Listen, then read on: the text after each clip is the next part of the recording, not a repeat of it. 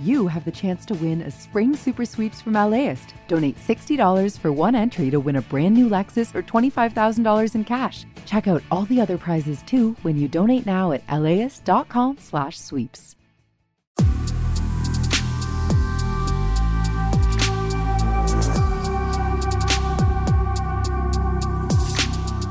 Hi, this is Larry Mantle, host of Air Talk on KPCC. Since the start of the coronavirus pandemic, we've had a daily segment on Air Talk devoted to the latest information about COVID 19. As time's gone on, we've looked at vaccines and how the virus and pandemic have affected the lives of Southern Californians. That includes doctors, nurses, epidemiologists, and other medical professionals fighting the virus on the front lines. In each episode of this podcast, we'll speak with one of our experts on the rotating panel of Air Talk guests who be sharing their expertise with us daily. You can also listen anytime at laist.com kpcc.org, or subscribe wherever you download podcasts. But we begin today with Dr. Dean Blumberg, UC Davis Children's Hospital, Chief of Pediatric Infectious Disease. Dr. Blumberg, very good Friday morning to you. Hope you have a nice weekend planned. Yeah, good morning to you, Larry, and congratulations on the Rams being in the Super Bowl. They're going to blow out the Bengals, right? Well, we hope so, certainly, and and I'm I'm sorry that the 49ers didn't advance given your lifelong support of them and and your father being a season ticket holder, but they sure look like a team on, team on the rise. So um, anyway, we should have some good matchups uh, at least twice next year as well. Mm-hmm. So uh, let's talk first of all about where we stand on uh, COVID 19. I was just reading that 49 out of 50 states are seeing a drop in COVID 19 cases. We, of course, are still seeing uh, death numbers that are high, as that's a lagging indicator. But your thoughts about what we're seeing, because you know, kind of seems like it's conforming with the modeling that we expected with Omicron. Yeah, it really is following the models. It looks like in California that the number of daily infections peaked on January 1st, and now we're at less than 20% of that peak. So that's really come way down. And and yeah, the hospitalizations are still higher, but they're starting to drop too now. So we're I think we're past this Omicron peak. I saw San Francisco is cutting back on some of the masking requirements for fully vaccinated and boosted people. At what point do you think that other places in California will be able to take those public health steps? Yeah, I think we're really getting there. We're really and we're really getting close to being in a post-pandemic um, period because pretty much everybody now is going to have one at least partial immunity um, to COVID, either from vaccination or from prior infection, considering how infectious Omicron was. And then the other issue to take into consideration is now that the N95 masks are more widely available. So it then becomes more of an individual choice rather than a public health issue. That if people want to protect themselves, um, and then they don't have to worry about other people's vaccination status. Basically, a new study from the CDC just came out this morning showing that wearing N95s um, in indoor public settings um, decreased um, chances of infection by 83% compared to uh, 56% for cloth masks.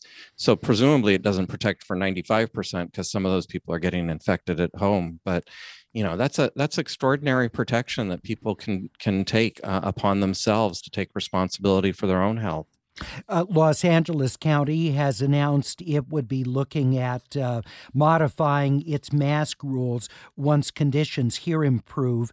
Uh, it'd have to be about a 20 6% drop below the current figure. So, uh, hospitalizations for uh, COVID positive patients would have to drop below 2,500 for seven straight days. Sounds like it might not be too long before that, that figure is reached because we were at nearly 5,000 not long ago. Yeah, exactly. And just to compare the daily infections in LA County, they were over 50,000 in early January. And now they're 20 times less than that.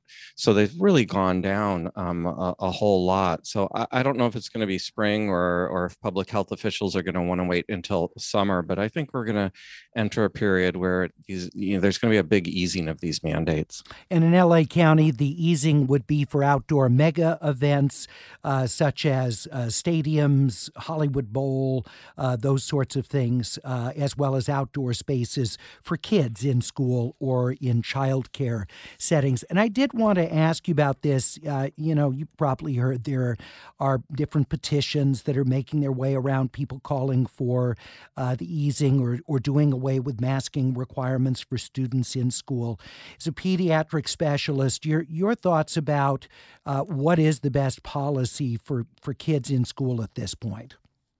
You know, there's robust evidence that masking and screening and keeping people out who are sick, that that's that's definitely the way to make sure that we can ensure that in-person learning remains an option for children. You know, if you don't have those policies, then there's an increased risk of outbreaks, then schools close, and then students are deprived of that experience. So at the present time, especially since we're still ramping up childhood vaccination efforts, I think it just makes sense to continue with the, the masking in schools. Speaking of which, uh, Pfizer uh, applying for its vaccine to be able to be used in kids under five. What do you anticipate for the timeline of that approval? Yeah, I'm not exactly sure. The FDA is going to be meeting and evaluating the data on February 15th, and then the CDC is going to be meeting on the 17th, two days later but I'm not sure what they can really do at this point because the data looks very good for those six months to up to two years of age. But for the two to four year olds, you know, they're the ones that had the suboptimal immune response to the two childhood doses. That's one tenth of the adult dose.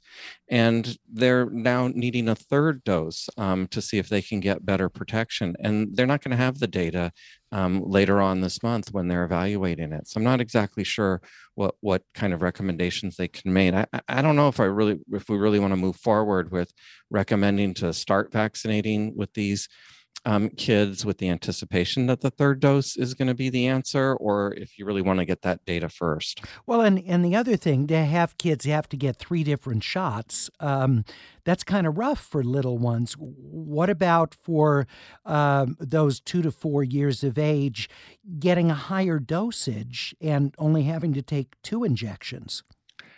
Yeah, you know, if I was in charge of the world, I think that's that's that's what I would do. Is I would give them the the dose that the five to eleven year olds are getting. Um, that's about a third of the adult dose, um, and see if those two immunizations do result in a better immune response with an acceptable safety profile um, I think that would be better rather than giving three doses of the um, of the lower dose vaccine.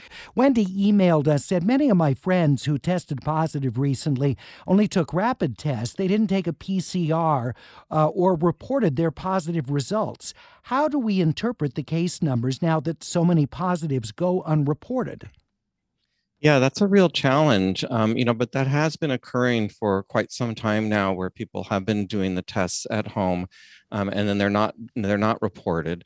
So some have been trying to encourage people who get the tests at home to then schedule a PCR test um, so that it is then um, documented and reported to public health. But that's pretty awkward. And I can understand that people who do test positive may not want to go through to the hassle of going to the doctor's office or, or the laboratory to, to get tested. So I think with these case numbers, um, you know, the, the daily case infection rates are going to be less accurate due to that. But certainly the, you know, the hospitalizations, you know, there's a hard number that you can hang your hat on. Um, so that's something that we can continue to follow in terms of following these surges. Yesterday, we had a question arrive a bit late uh, from Susan in Seal Beach, so we weren't able to ask it. But she emailed to ask Is it considered a breakthrough case uh, if I've been fully vaxed and boosted and gets co- get COVID? Is it the same whether you're twice vaxed or vaxed and boosted and you get COVID? Is it all considered breakthrough? Yeah, all of those are considered breakthrough cases. The issue is that if you're fully vaccinated, eligible for booster, and you're not boosted, then your chances, your risk of a breakthrough case are higher compared to if you are boosted. But yeah, those would be considered breakthrough cases. Don in Playa del Rey says now that we're starting to round the corner with Omicron, I wonder if there have been studies by health providers, insurance companies, or universities looking at the differential in cost of treatment between those hospitalized with COVID because they were unvaccinated and those who were vaccinated. Yeah, I'm not aware of any any economic data or other data like that, but certainly those who are um, unvaccinated are at much higher risk of hospitalization, um, of breakthrough cases and hospitalization. Um, we know that there's a at current time there's unvaccinated adults have four times increased risk of testing positive, and 15 times increased risk of dying from COVID. So so that that risk is there. That's an object. Those are object objective numbers numbers collected by the CDC. And do hospitals collect those statistics about which patients with COVID have been vaccinated and which not? Is is that something that's tabulated? you know the hospitals don't have to i mean individuals can ask that question but it really needs to be done in a you know like the cdc does by tabulating the numbers and and looking at at, at vaccination status and data, databases and others you know i can tell you my personal practice when uh, if I see a kid in the hospital with a COVID or COVID complication, I don't always ask their vaccination status. It's interesting for for me, but you know sometimes it's a little bit awkward because you don't you don't want to ask it in a way that sometimes the parent could feel blamed or guilty, yeah. like they should have vaccinated their child. So it, you, know, you have to be sensitive to that. Yeah, because they're already, of course, uh, deeply concerned about their child. So mm-hmm. I understand why that would that would be very sensitive uh, in some cases to ask that question. Joy in Hancock Park says, "Is it true that as the virus evolves, it becomes less dangerous?" I've heard that's how viruses work generally, and uh, I'm wondering if that's true. That's Joy in Hancock Park you know that's not always true. That can be true and it does provide a survival advantage for the virus because if it's less dangerous if less people are dying then the host the person who's infected is living in, and then it gives them the ability to transmit more to others. So it's actually a survival advantage if it doesn't kill um, the person that it's infecting. But that doesn't always happen. I mean, look what happens, for example, with influenza. We get some strains that are much, much more serious, cause much more serious infection than others, and others that cause milder infection. And with um, Ebola, for example, you know, it, it it's just as deadly, even though some of those mutations made it more transmissible in West Africa. Alex in Arcadia says, I know kids 5 to 11 are getting smaller doses of the vaccine. So I'm wondering for Pfizer's vaccine for kids under 5, what is the planned dosage? Did you say it was one tenth of the adult dose? Yeah, so for the five to eleven year olds, it's one third of the adult one dose. third five to eleven. Yeah, and then for the less than five year olds, from six months to four years of age, the ones that are being studied, that's one tenth the adult dose. All right. Uh, Joseph in Pasadena. My 12 year old son tested positive for COVID a few weeks ago. Even though we tried masking at home, my wife and I both caught it. Now, my son is negative back in school, but my wife and I still test positive. At what point can we stop isolating and masking at home amongst ourselves? Yeah, you know, that's not uncommon. You know, you can try to mask at home, but you're in very close contact. And so it's very difficult to really do effective isolation at home. So I'm sorry that those infections occurred. The PCR tests can remain positive for weeks to months after infection. The antigen tests, the rapid antigen tests, generally those are negative by 10 to 14 days afterwards for most people as long as they're clinically recovering and they're they're uh, immune competent Nancy in Cerrito said, My father in law just passed away last week. Oh, so sorry, Nancy, from what we thought was Parkinson's related pneumonia. But because he tested positive for COVID the week before he went into the hospital, his death was marked as COVID related. So Nancy says, We're a little skeptical about the reliability of these death figures. Yeah, I'm sorry for your loss also. And I, I don't know what to say about that. You know, I've seen cases too that have COVID and other things going on. And it's really can sometimes be unclear whether it was the COVID that resulted in that complication or death or whether there was some other issue going on. So, for example, we see patients who have COVID and then they do have a bacterial infection also.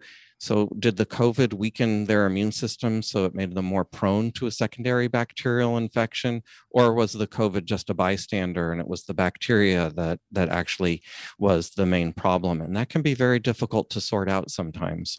Yeah, I mean that's that's what happened with my wife's uh, first cousin who who died uh, of COVID related. It, it was the infection, but she was in the hospital for um, gosh, a couple months at least, and um, on a ventilator with COVID. And then, but it was actually the infection that she got in the hospital that led to her death. So I, mean, I would still call that COVID related because she was she was so depleted by the COVID that she couldn't fight off the infection, and she wouldn't even been in the hospital if not for the COVID.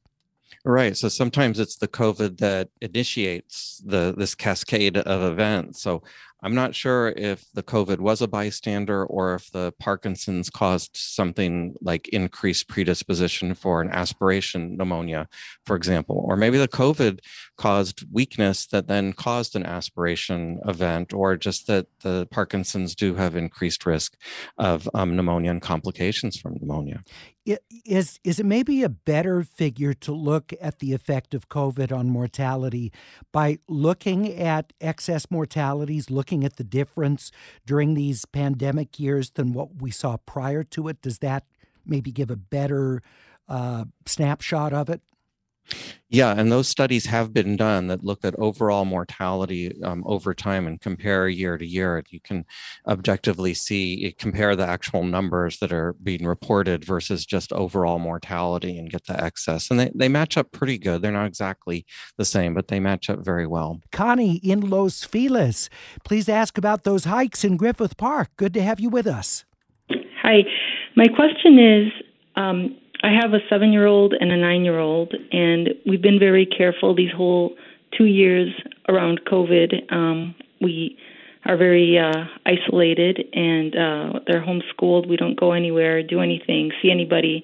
The only thing we do is we go hiking in Griffith Park in the daytime when there are fewer people around. Lately, I've been wondering if it's safe for us to continue to do it unmasked, given that Omicron is so much more transmissible than Delta. Yeah, you know, I do most of my outdoor activities unmasked. I go running um, in Sacramento along the bike trail along the river unmasked. And that's because the trail is relatively wide, so I can take a wide berth around people. A lot of those trails in Griffith Park are pretty wide also. And when you're outside, you know, the air volume is so large, it really dilutes the virus. So I can't say that the risk of transmission is zero, but it's really, really low and especially if you don't have prolonged contact with people at a, at a close distance, less than six feet. So even if you're on a narrow trail and you walk by somebody um, without lingering, I think the risk of transmission is is very low. I think that's a very safe activity to do without masks. And Connie, I, I know you're trying to keep your kids safe, but I was feeling a little sad as you were describing how it sounded like they were isolated, and maybe you were just talking about in terms of COVID, not not isolated in terms of their experience. But are they, are they still able to get out in the world and and and you know go places and do things? No. we don't go literally we don't go anywhere. I mean, we go for walks around the block, we go for walks in the park. we uh, have a uh, we go to the LA Zoo because they check vaccination status. So we do things like that. Um, we go out at night when there aren't people out, things like that. Um, but no, we've not been social at all. Or gone to a museum, an indoor museum in two years, or any of that. And and do you have anyone in the house who is immunocompromised or at particular risk? Is is is that why you're you're um, going to these measures? Well, it's just I'm 50 and my husband's 60, and uh, you know, and we're it for our two young children. So it's just we just feel like we can't afford to take that risk. Yeah, yeah. Connie, thank you so much. Really appreciate you sharing, and nice to know you can safely be unmasked uh, on those wider trails at Griffith Park. Um, Dr. Blumberg, your thoughts on on what Connie's done trying to keep her family safe? Yeah, there's so much that's unknown, you know, that and and really, you know, she's trying to be there for her kids. She wants to be there for her kids, just like every parent wants to do. So um, I think it's you know a lot of the actions that she's taking are very very safe. All the outdoor activities are extremely safe. Um, you know, and then um, if the kids are comfortable wearing masks, you know, then then and old enough and comfortable wearing masks, then you know that'll open up some indoor activities too. Um, it's great to go to those outdoor activities like the zoo when they're when people are being screened. That'll decrease the risk of transmission also. All right. I also like that that path along the Sacramento River. I uh, almost every time I go to the city, I make sure to get out on that path. You, are very fortunate to have that as a place you can run, Dr. Blumberg. Yeah, I, I think so. Yeah, it's very pretty. 866 893 KPCC. Aaron in Westlake Village. Good to have you with us. Hi, thank you for taking my call. Um, I am the mother of two little kids who are two and four. Um, and my four year old actually turns five in May. So, my question is regarding this sort of unusual thing that Pfizer's asking for, where children in that age bracket might be given their initial two shots and then hopefully they would get approved for a third. Um, doctor, my question is for my four year old who's almost five. Would you recommend starting that protocol for him if it's approved, or should we wait until May when we know that the data really backs up his immunoresponse um, with those two slightly larger doses? Yeah, you know, I think that depends on the situation, on what's going on. So if if this was in the middle of the Omicron outbreak and cases were still rising, I'd say just get the vaccine doses in whatever's appropriate, whatever's available ASAP to get protected.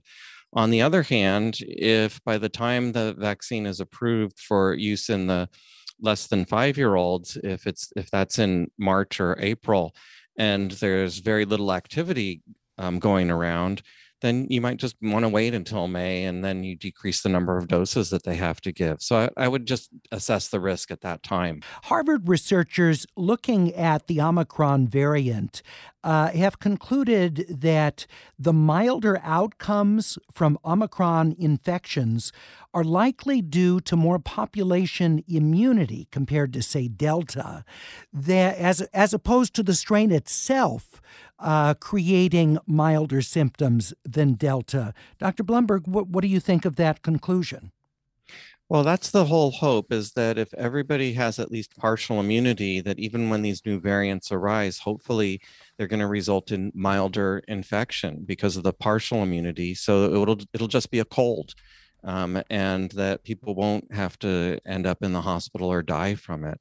So that's the idea, but it can be very difficult to sort out because the you know the, the, the landscape changes over time as these variants develop so that there's less naive people to infect people who aren't vaccinated and who've never had covid so the studies from omicron out of south africa they had a suggestion that it was milder even among naive people who had never been infected or vaccinated that they still the suggestion was that it was a, a milder disease compared to previous surges you know but it, it can be very difficult to sort out yeah.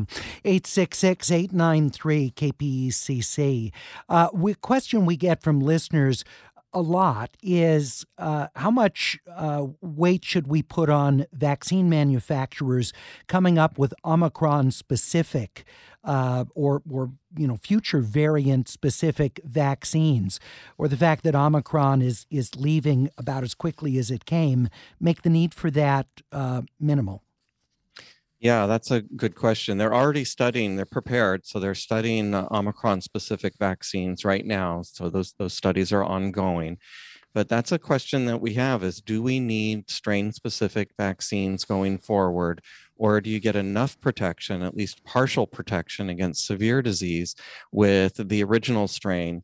Um, so I don't know the answer to that. I don't know if this is going to be like influenza vaccines that every year there's a a new vaccine that keeps up with circulating variants, or if that's even needed or not. Because remember, the primary goal of vaccination is not to prevent mild breakthrough infections. The primary goal is to keep people out of the hospital, stop severe infections, keep people alive, and decrease risk of death. And so far, the vaccines with the original strain, they're they're doing their job. All right. Dr. Dean Blumberg, UC Davis Children's Hospital, joining us on Air Talk.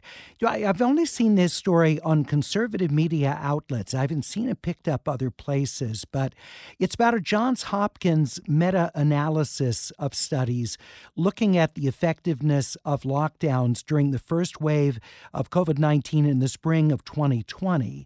And the findings of the meta study found that the mortality rate was reduced in places that locked down by 0.2% in the US and Europe. The researchers wrote While this meta analysis concludes lockdowns have had little to no public health effects, they have imposed enormous economic and social costs where they've been adopted.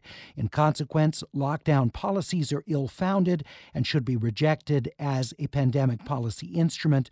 The researchers are Johns Hopkins economics professor Steve Hanke, Lund University economics professor Lars Jonung, and special advisor at Copenhagen Center for Political Studies Jonas Herby. Um, this has not been peer reviewed, but uh, you know I think there are going to be a lot of these kinds of studies coming out to determine what were the best public health measures to take against surges of COVID nineteen. Your thoughts about the nature of those studies and what, if anything, we can take from this one? You know there are there are other meta-analyses that have done the same that take a look at a bunch of different studies and try to sort out um, try to standardize them in a way to sort out what the effect of these lockdowns are because of course every lockdown is different. They, t- they take into account different things in terms of physical distancing in terms of um, uh, closing businesses whether they're na- nationwide or localized school closures business closures. So there's a whole variety of way you can do that. You know, I'm looking at another one from um, investigators from Australia, Edinburgh, um, China, and other institutions that are primarily medical people, and they found a 25% decrease in the number of cases with the lockdown. So, you know, I, you know, you wonder if the assumptions that these people with an economic background who might be more invested in more economic activity, you know, might be a little bit biased in that way. So we know it just makes sense that they have some effect. Um, whether the effect is 0.2%, that seems awfully low to me. Whether it's 25%, I'm not exactly sure where it is, but they've got to have some effect. There's a there's there's some robust literature, and most most of the studies show closer to to 25% um, decrease in number of cases. Olivia in Venice says in Israel they're allowing some people to get uh, fourth shots. What would be, I guess, she's saying fourth boosters, but I, I think it's second boosters. She says, I know the CDC isn't recommending a fourth shot yet, but it's been five or six months since I got my last shot. Should I consider getting another one? Yeah, and the early data from Israel doesn't show that that fourth shot in general has much effect. So I'm not, I'm not, I'm not sure that that really helps that much. So I wouldn't get that fourth dose yet.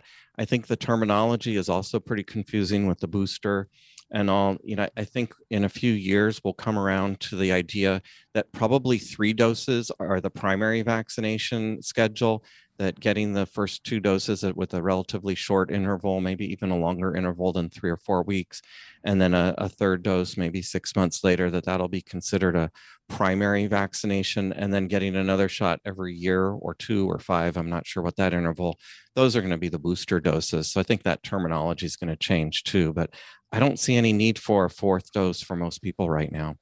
Stephen Frazier Park emailed us I have a friend who wants to get vaccinated, but is worried about getting a shot at a chain drugstore. Uh, because of the competency of the technicians who give them there. Steve asks Are such technicians qualified to properly inject the shot?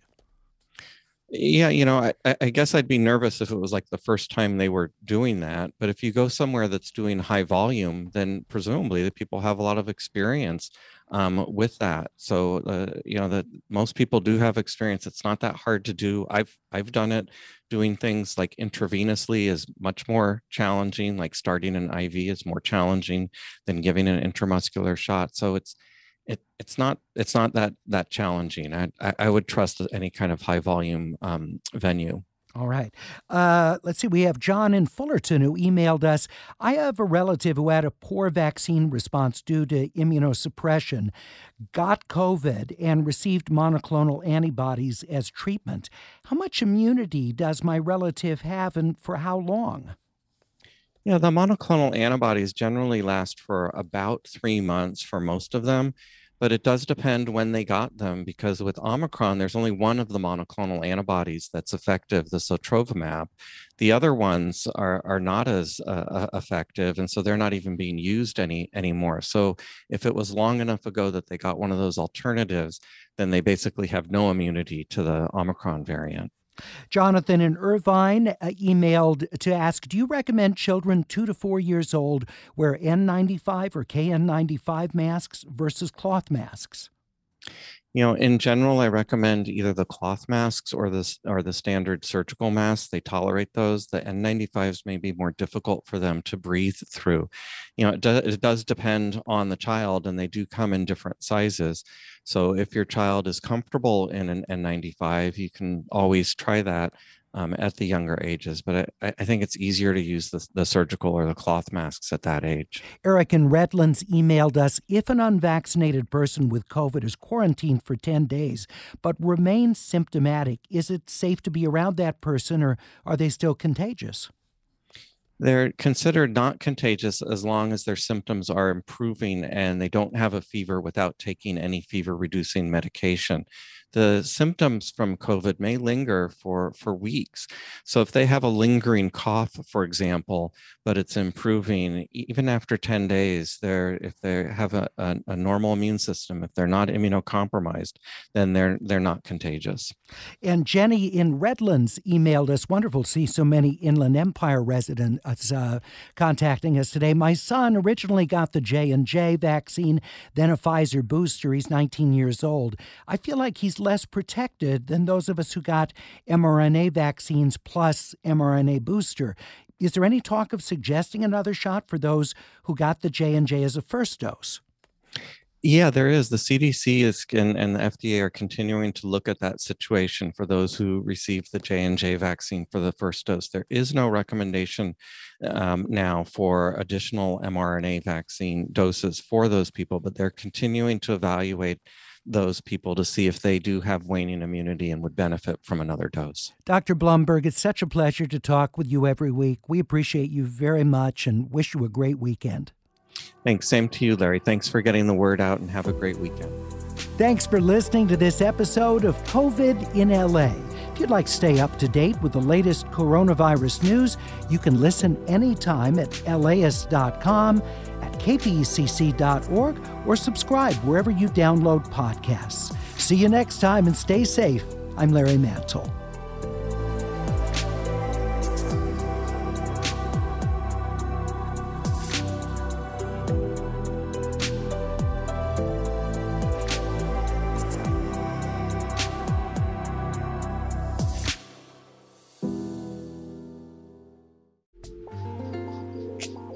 This program is made possible in part by the Corporation for Public Broadcasting, a private corporation funded by the American people.